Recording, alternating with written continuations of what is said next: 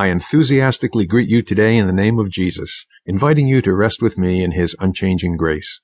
I commend this book to you as the Lord gave it to me.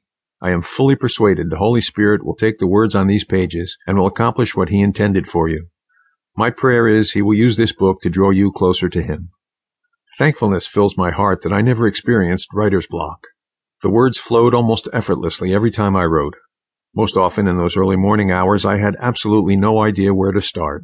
But as quickly as I could ask, God faithfully spoke, and the words began to flow. Praise be to the true author and perfecter of our faith. Prayer is the subject of this writing, and prayer is the reason for its existence. I have no doubt this book is a part of God's incredible plan for my life. He inspired me to write this book in August 2012 through one of my mentors, Bishop James King. Marcia and I spent the evening with him and his wife, Rose, sharing with one another what God had been doing in our lives. At the end of the evening, Bishop King declared, "You should write a book." Over the next few days, he prayed for Marcia and me while he was in a place of rest and spiritual renewal. When we met at the end of the week, he handed me a sheet of paper with the title of this book and several other chapter headings I have used. I felt in that moment that paper might as well have been handed to me and signed by God Himself. I knew in the depth of my heart, God was speaking to me through my friend to write this book. God used Mark Batterson's book, The Circle Maker, to inspire me to recruit prayer partners to intercede specifically for me as I wrote. I believe God directed me to each of these faithful believers. All of them are people who love and pray for me. Every time I wrote, I experienced the assurance and joy of knowing God was hearing and answering their prayers on my behalf. Please don't consider me an expert on the subject of prayer. Although I have grown in both my understanding and practice of prayer, I have so much yet to learn. I recall an experience of significant growth in my relationship with the Lord. I was faithful to the spiritual disciplines, spending more quality time with the Lord than in the past. My prayers were bolder, and my faith that God would answer was increasing significantly.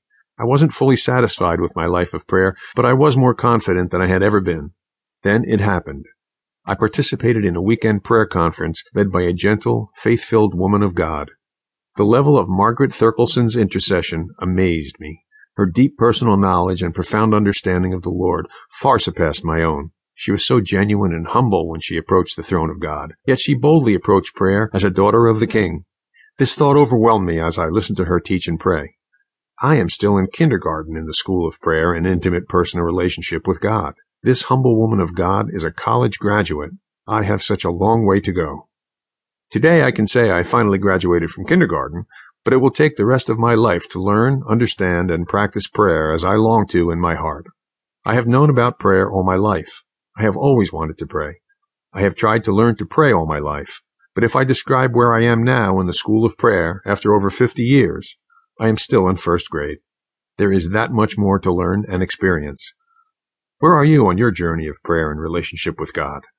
Do you know Him intimately and trust Him implicitly? Read on and let God encourage you and teach you through all that I have experienced in my life of prayer. At the end of each chapter, you will find sections entitled Application and Prayer. Please pause as God leads you to apply the contents of the chapter to your personal life.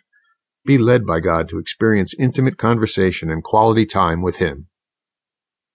Application. Take time to consider where you are in your relationship with God. Do you spend quality time with Him daily? Do you desire a deeper relationship with Him? Is there something that God has already shown or told you that will draw you closer to Him that you can begin to activate now? Will you begin today? Prayer. My prayer for you. I keep asking that the God of our Lord Jesus Christ, the glorious Father, may give you the spirit of wisdom and revelation so that you may know Him better. I pray also that the eyes of your heart may be enlightened, in order that you may know the hope to which He has called you, the riches of His glorious inheritance in the saints, and His incomparably great power for us who believe. Ephesians 1:17-19. Pray with me. Father, I earnestly desire to be drawn closer to You today. I want to know You more intimately. Pour out the rain of Your love and the light of Your grace on me so that I grow in my faith and relationship with You at an accelerated rate. I want my life to produce the fruit You desire. I ask You to use this book to open my spiritual eyes in a new way.